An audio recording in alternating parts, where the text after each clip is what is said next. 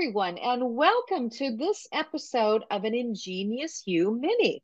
I am delighted to have as my conversation guest today Dr. Laura DeVoe, who serves as the principal and founder of Fortify Associates LLC, a boutique consulting firm located in Newton, Massachusetts. Fortify Associates serves mission driven organizations committed to optimization training and organizing, all things that are so very important in today's uh, very dynamic, dynamic world and environment. Laura's uh, presenter for our upcoming Leading Edge webinar in higher education. The title of the webinar, The Three Great R's Resignation, Retention, and Reorganization Opportunities for Transformational Leaders. The webinar is scheduled, it's virtual, it's scheduled for March 23rd at 12 o'clock noon Eastern Time. And uh, will allow for some q&a so it is a great opportunity to just get up to date on the the latest thinking about what's happening uh, with employment trends uh, in higher ed and also give you an opportunity to ask an expert uh, for advice and counsel on whatever might be happening on your particular campus or in your world uh, we will include a full bio, a link to Laura's full bio in the show notes. But for now, Laura, welcome uh, to the Ingenious You community. Well, thank you, Melissa. It's really a pleasure to be here. I'm very excited about this webinar. Tell us a little bit more about your background.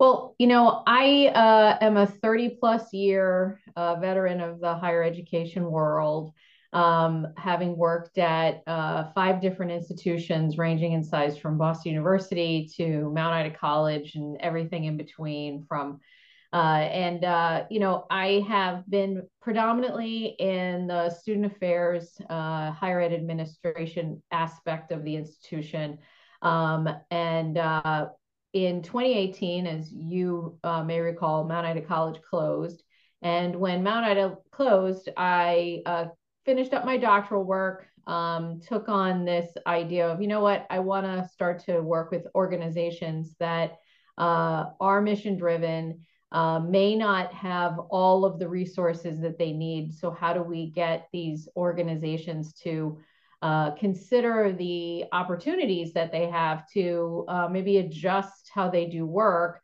um, rather than the type of work they're doing? Let's get them to adjust how they're doing the work um, and, uh, you know, there's that old adage about working smarter, not harder.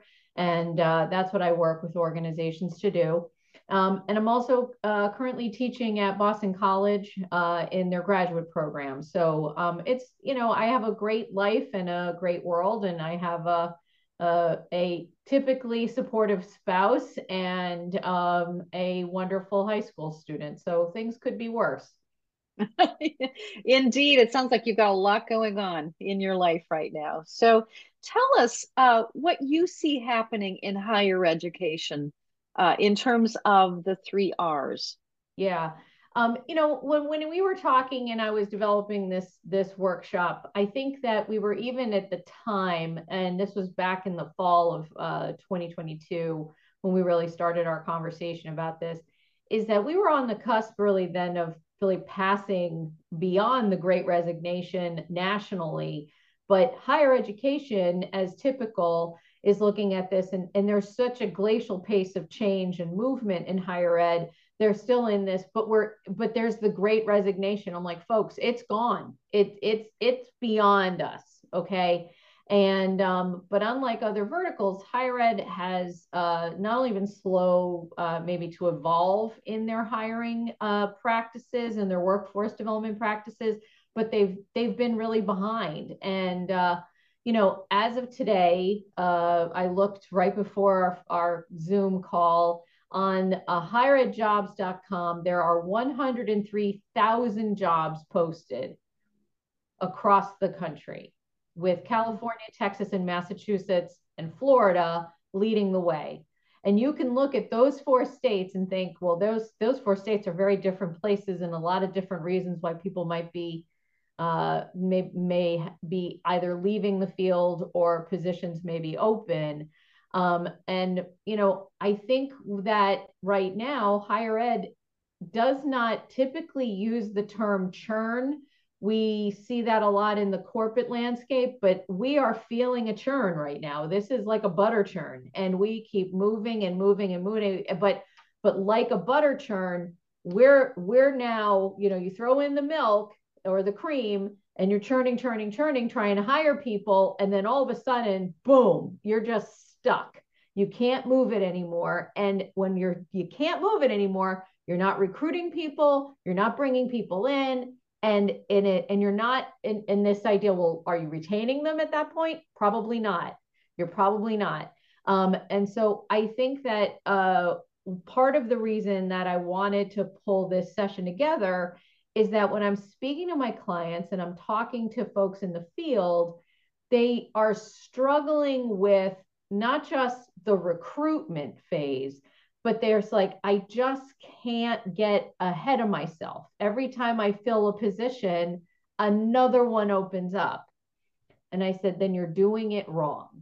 You mm-hmm. have to think of all three of these things as a three legged stool that you have to do in concert with one another, or else you're never going to get ahead of it.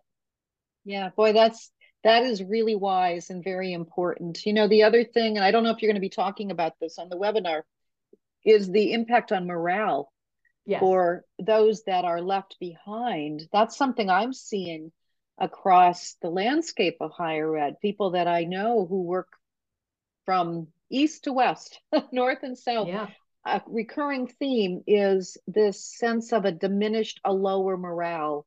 Um, yeah. That's a whole nother a whole oh, nother oh, issue, I, but related. I, right? I absolutely agree with you, Melissa. I think that when we look at these institutions and like, I mean, I'm, as I said earlier, I'm teaching graduate students and I'm seeing very clearly that my graduate students who are master's students in either um, higher education leadership or um, even counseling um, are doing the work of a full-time professional because these institutions are low on on staff and they are throwing uh, graduate assistants into roles that they're not being compensated for, but it's also opening them up. I'm having conversations with students saying, I really thought I wanted to go into this field and now I don't know if I want to.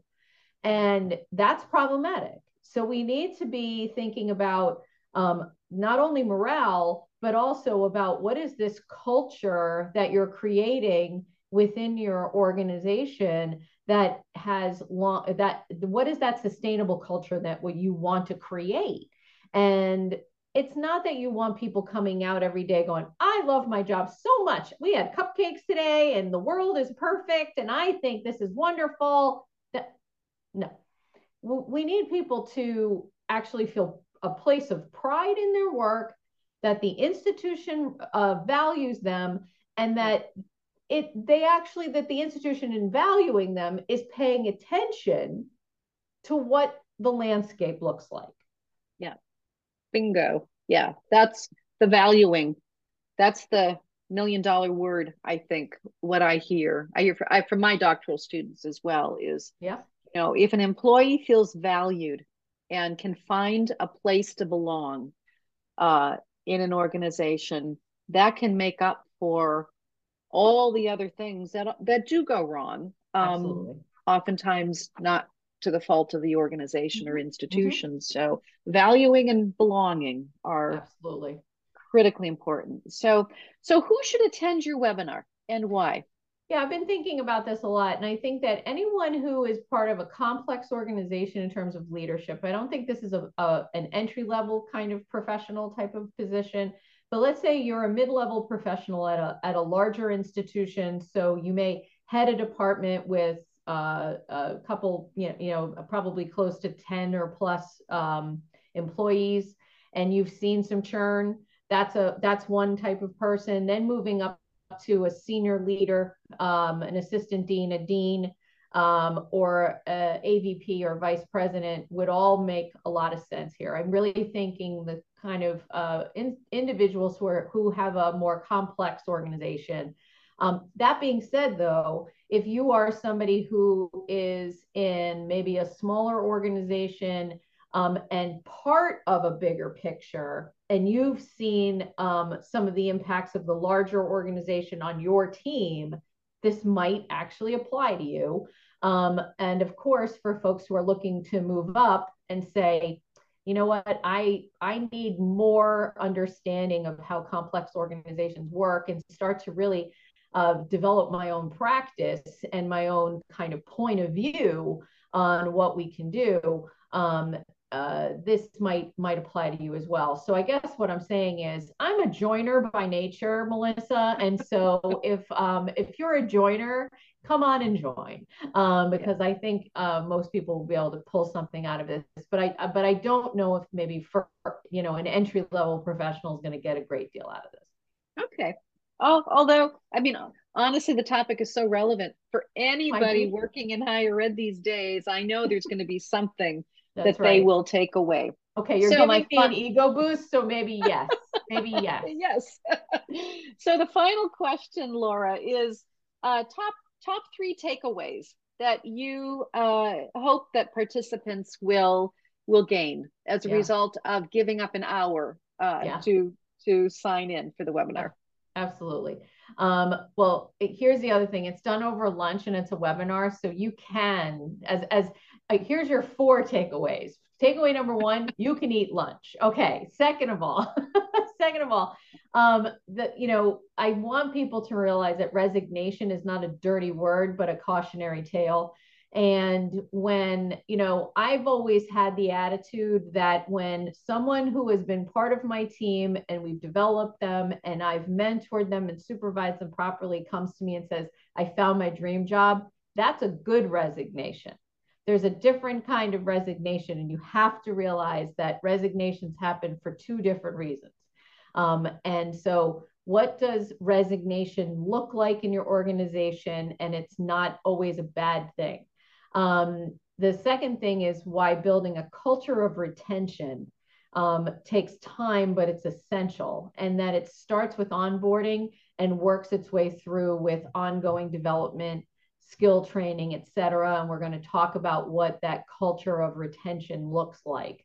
Um, and then the last thing is uh, reorganization um, is connected to strategy. Um, a, you know, anyone who's been part of that conversation of we need to do a 10% workforce reduction, that's not reorganization in a strategic sense. That's a, that's a your head's on fire situation. But that being said, um, I've actually been coaching people to create what I like to call your aspirational org chart. And we're going to spend some time talking about that. And that someday, when it's time, because either you've had a good resignation or because something has happened and you need to do a reorg, you actually have a plan of attack. And that plan of attack is informed by strategy and intentionality. That is a great, great strategy and idea. The aspirational job chart organizational chart. I that's a new one and it's a wonderful idea. So uh, so again this webinar is going to be so timely and relevant for the the days in which we are living. Uh, laura thank you again for your time today and i am very much looking forward uh, to the full webinar on march 23rd we will include a registration link in the show notes as well. And I would encourage everyone to sign up. Uh, all registrants will receive a copy of the webinar after the fact. Um, and so if you want to get that link, uh, and then you can share it with friends and colleagues, be sure to sign up uh, for the webinar.